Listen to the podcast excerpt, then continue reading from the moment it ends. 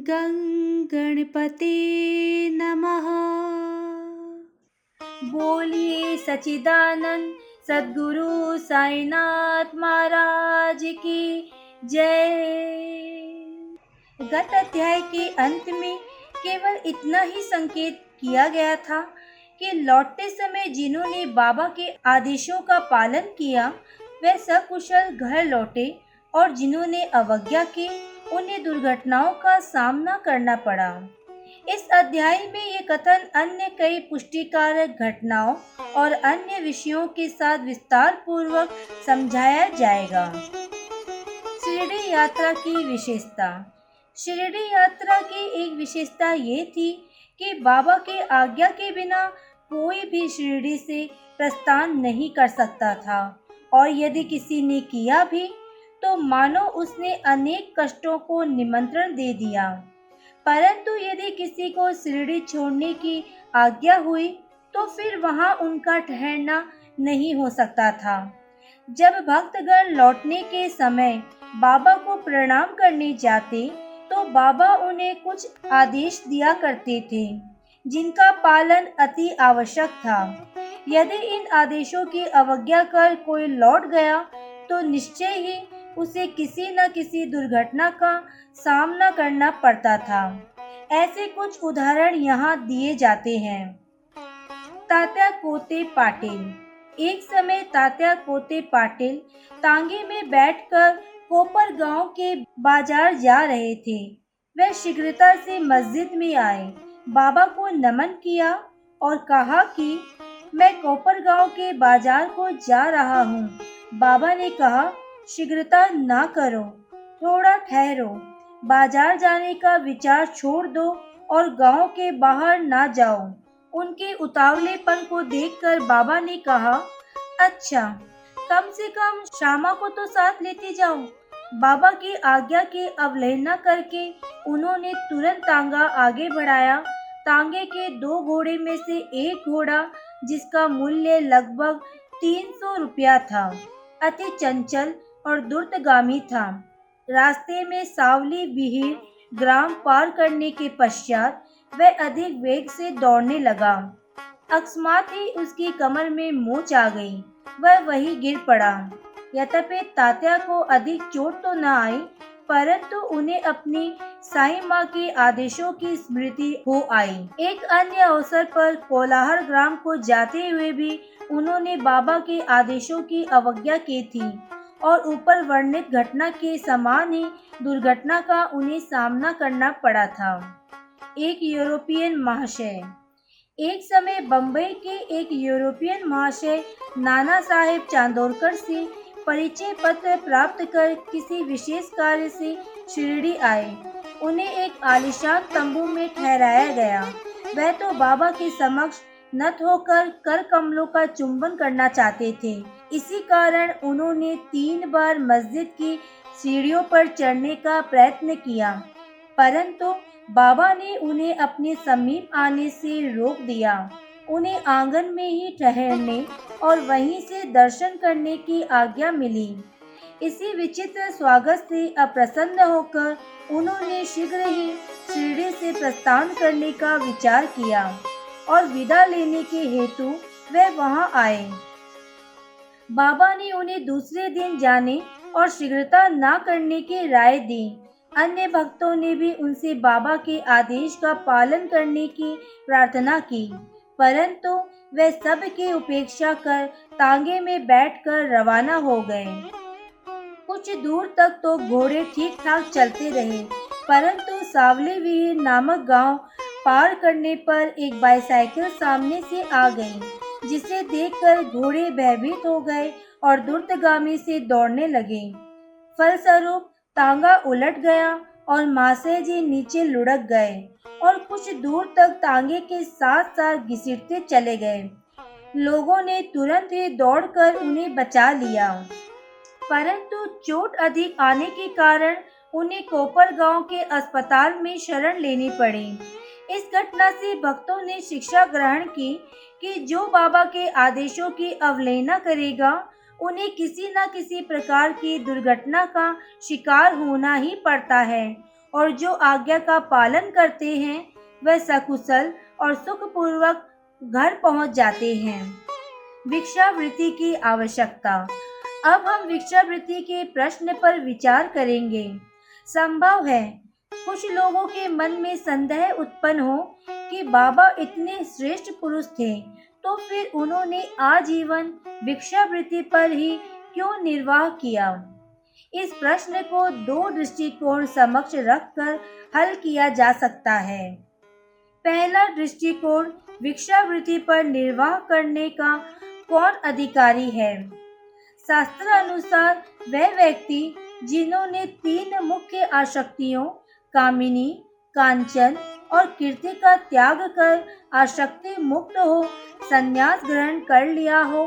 वह ही भिक्षावृत्ति के उपयुक्त अधिकारी है, क्योंकि वे अपने ग्रह में भोजन तैयार कराने का प्रबंध नहीं कर सकते। अतः उन्हें भोजन कराने का भार ग्रस्तों पर ही है। श्री साईं बाबा ना तो ग्रस्त थे और ना ही वान प्रस्ती वह तो बाल ब्रह्मचारी थे। उनकी ये दृढ़ भावना थी कि विश्व ही मेरा ग्रह है। वह तो स्वयं ही भगवान वासुदेव, विश्व पालन करता तथा पर ब्रह्म थे। अतः वे विश्व उपार्जन के पूर्ण अधिकारी थे। दूसरा दृष्टिकोण पंच सुना पाँच पाप और उनका प्रायश्चित। सबको ये ज्ञात है कि भोजन सामग्री या रसोई बनाने के लिए ग्रस्ताश्रमियों को पाँच प्रकार की क्रियाएँ करनी पड़ती है। पहला, पीसना, दूसरा, दलना, तीसरा, बावड़े से पानी निकालना, चौथा, मांजना और धोना, पांचवा, चूल्हा सुलगाना। इन क्रियाओं के फलस्वरूप अनेक कीटाणुओं और जीवों का नाश होता है और इस प्रकार ग्रस्ताश्रमियों को पाप लगता है। इन पापों के प्रायश्चित स्वरूप शास्त्रों ने पाँच प्रकार के योग करने की आज्ञा दी है।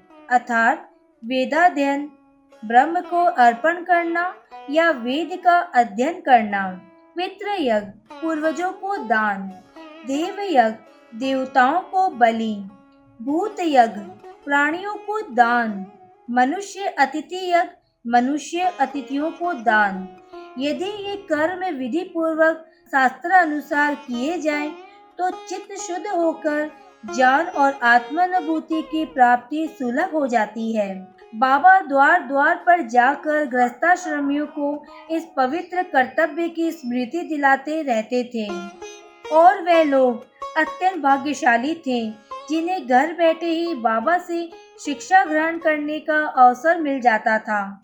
भक्तों के अनुभव। अब हम अन्य मनोरंजक विषयों का वर्णन करते हैं। भगवान कृष्ण ने गीता में कहा है, जो मुझे भक्ति पूर्वक केवल एक पत्र, फूल, फल या जल भी अर्पण करता है तो मैं उस शुद्ध अंतकरण वाले भक्त के द्वारा अर्पित की गई वस्तु को शहर से स्वीकार कर लेता हूँ।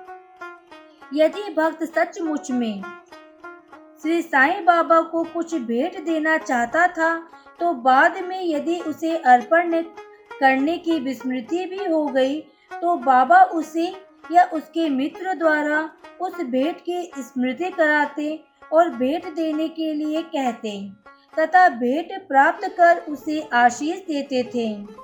नीचे कुछ ऐसी ही घटनाओं का वर्णन किया जाता है। पिता और पुत्र। श्री रामचंद्र आत्माराम उपनाम। बाबा साहेब तरखंड पहले प्रार्थना समाजी थे। यद्यपि वे बाबा के परम भक्त थे, उनकी स्त्री और पुत्र तो बाबा के एक निष्ठ भक्त थे। एक बार उन्होंने ऐसा निश्चय किया कि पुत्र और उनकी माँ ग्रीष्मकालीन छुट्टियाँ शिरडी में ही व्यतीत करें, परंतु पुत्र बांद्रा छोड़कर सहमत ना हुआ। उसे भय था कि बाबा का पूजन घर में विधि पूर्वक ना हो सकेगा, क्योंकि पिताजी प्रार्थना समाजी हैं और संभव है कि वे श्री साईं बाबा के पूजनादि का उचित ध्यान न रख सकें। परंतु पिता के आश्वासन देने पर कि पूजन यथाविधि ही होता रहेगा। माँ और पुत्र ने एक शुक्रवार की रात्रि में शिरडी को प्रस्थान कर दिया। दूसरे दिन शनिवार को श्रीमान तलखंड ब्रह्म मुहूर्त में उठे और स्नानादि कर पूजन प्रारंभ करने के पूर्व बाबा के समक्ष साष्टांग दंडवत करके बोले, हे बाबा, मैं ठीक वैसा ही आपका पूजन करता रहूँगा, जैसा कि मेरा पुत्र करता रहा है। परंतु कृपा कर इसे शारीरिक परिश्रम तक ही सीमित ना रखना। ऐसा कहकर उन्होंने पूजन आरंभ किया और मिश्री का नैवेद्य अर्पित किया, जो दोपहर के भोजन के समय प्रसाद के रूप में वितरित कर दिया गया। उस दिन की संध्या तथा अगला दिन इतवार भी निर्विघ्न व्यतीत हो गया। सोमवार को उन्हें ऑफ़िस जाना था, परंतु वह दिन निर्विघ्न निकल गया। से तरखंड ने इस प्रकार अपने जीवन में कभी पूजा ना की थी। उनके हृदय में अति संतोष हुआ कि पुत्र को दिए गए वचनानुसार पूजा यथाक्रम संतोष पूर्वक चल रही है। अगले दिन मंगलवार को सदैव की भांति उन्होंने पूजा की और ऑफ़िस को चले गए। दोपहर को घर लौटने पर जब वे भोजन को बैठे तो थाली में प्रसाद न देखकर उन्होंने अपने रसोइये से इस संबंध में प्रश्न किया। उसने बतलाया कि आज विस्मृतिवश वे निवेद अर्पण करना भूल गए हैं। ये सुनकर वह तुरंत अपने आसन से उठे और बाबा को दंडवत कर क्षमा याचना करने लगे। तथा बाबा से उचित पथ प्रदर्शन न करने तथा पूजन को केवल शारीरिक परिश्रम तक ही सीमित रखने के लिए उलाहना देने लगे। उन्होंने संपूर्ण घटना का विवरण अपने पुत्र को पत्र द्वारा सूचित किया और उससे प्रार्थना की कि वह पत्र बाबा के श्री चरणों पर रखकर उनसे कहना कि वह इस अपराध के लिए क्षमा प्रार्थी है। ये घटना बांद्रा में लगभग दोपहर को हुई थी। उसी समय शिरडी में जब दोपहर की आरती प्रारंभ होने ही वाली थी कि बाबा ने श्रीमती तरखंड से कहा, माँ, मैं कुछ भोजन पाने की विचार से तुम्हारे घर बांद्रा गया था। घर में ताला लगा देखकर मैंने किसी प्रकार गृह में प्रवेश किया, परंतु वहाँ देखा कि भाऊ मेरे लिए कुछ भी खाने के लिए नहीं रख गए हैं। अतः मैं भूखा ही लौट आया हूँ। किसी को भी बाबा के वचनों का अभिप्राय समझ में नहीं आया। परंतु उनका पुत्र, जो समीप ही खड़ा था, सब कुछ समझ गया कि बांद्रा में पूजन में कुछ तो त्रुटि हो गई है। इसलिए वह बाबा से लौटने की अनुमति मांगने लगा। परंतु बाबा ने आज्ञा न दी और वहीं पूजन करने का आदेश दिया। उनके पुत्र ने शिरडी में जो कुछ हुआ उसे पत्र में लिखकर पिता को भेजा और भविष्य में पूजन में सावधानी बरतने की विनती की। दोनों पत्र डाक द्वारा दूसरे दिन दोनों पक्षों को मिले। क्या ये घटना आश्चर्यपूर्ण नहीं है? श्रीमती तरखंड एक समय श्रीमती तरखंड ने तीनों वस्तुएँ अर्थात बुरता यानी मसाला मिश्रित भुना हुआ बैंगन और दही, काचार्या बैंगन के गोल टुकड़े घी में तले हुए और पेड़ा बाबा के लिए भेजा। बाबा ने उन्हें किस प्रकार स्वीकार किया, इसे अब देखेंगे। बांद्रा के श्री रघुवीर भास्कर पुरंदर बाबा के परम भक्त थे। एक समय वे शिरडी को जा रहे थे।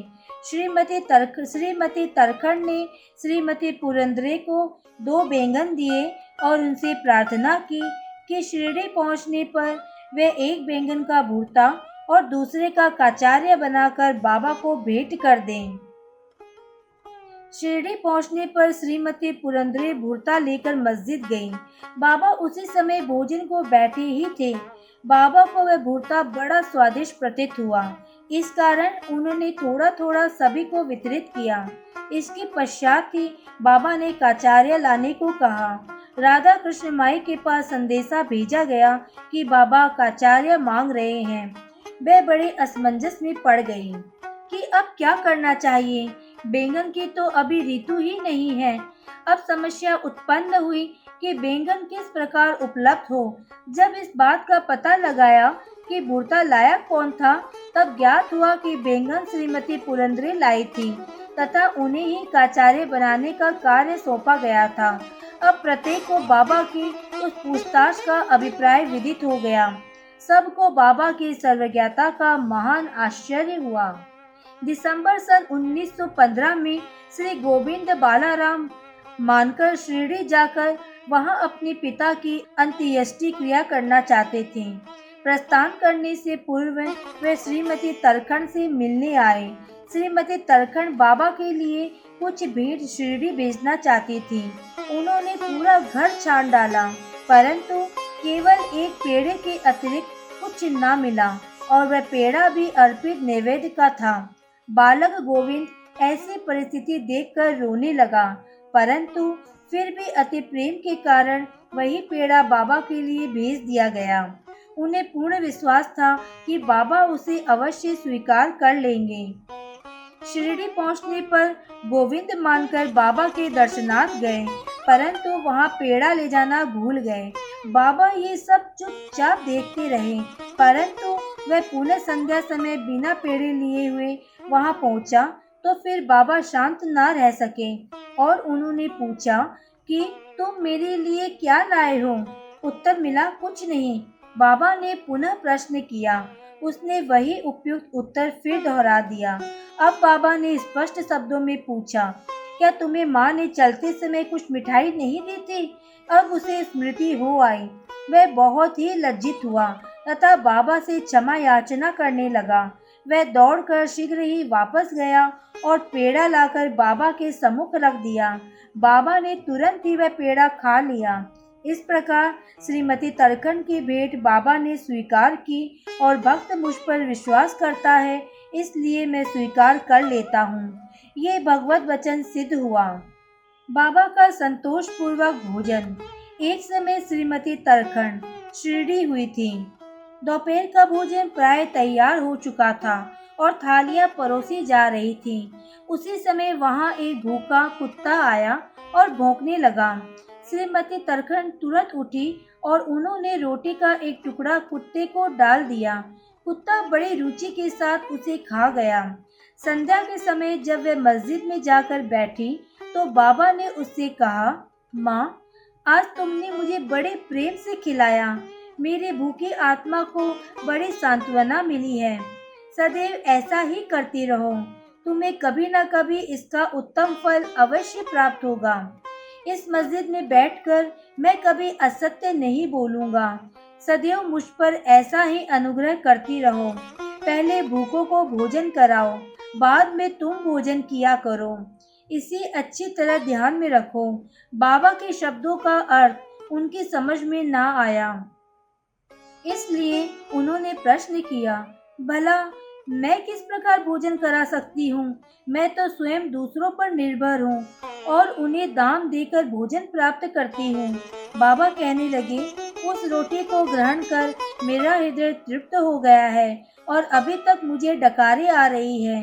भोजन करने से पूर्व तुमने जो कुत्ता देखा था और जिसे तुमने रोटी का टुकड़ा दिया था, वह यथार्थ में मेरा ही स्वरूप था और इसी प्रकार अन्य प्राणी, बिल्लियाँ सुअर, मक्खियाँ, गाय आदि वे मेरे ही स्वरूप है। मैं ही उनके आकारों में डोल रहा हूँ। जो इन सब प्राणियों में मेरा दर्शन करता है, वह मुझे अत्यंत प्रिय है। इसलिए द्वैत या भेदभाव भूलकर तुम मेरी सेवा किया करो। इस अमृत तुल्य उपदेश को ग्रहण कर वह द्रवित हो गई और उनकी आँखों से अश्रुधारा बहने लगी। गला रुद गया और उनके हर्ष का पारावार न रहा। शिक्षा। समस्त प्राणियों में ईश्वर दर्शन करो। ये इस अध्याय की शिक्षा है। उपनिषद, गीता और भागवत का यही उपदेश है कि ईशा वाष्य में सर्वम, सब प्राणियों में ईश्वर का ही वास है। इसका प्रत्यक्ष अनुभव करो। अध्याय के अंत में बतलाई गई घटना तथा अन्य अनेक घटनाएँ जिनका लिखना अभी शेष है। स्वयं बाबा ने प्रत्यक्ष उदाहरण प्रस्तुत कर दिखाया कि किस प्रकार उपनिषदों की शिक्षा आचरण में लाना चाहिए। इस प्रकार श्री साईं बाबा शास्त्र ग्रंथों की शिक्षा दिया करते थे। श्री सदगुरु साई नाथ प्रणम वस्तु शुभम भवतु। ओम श्री साई नाथाय नमः।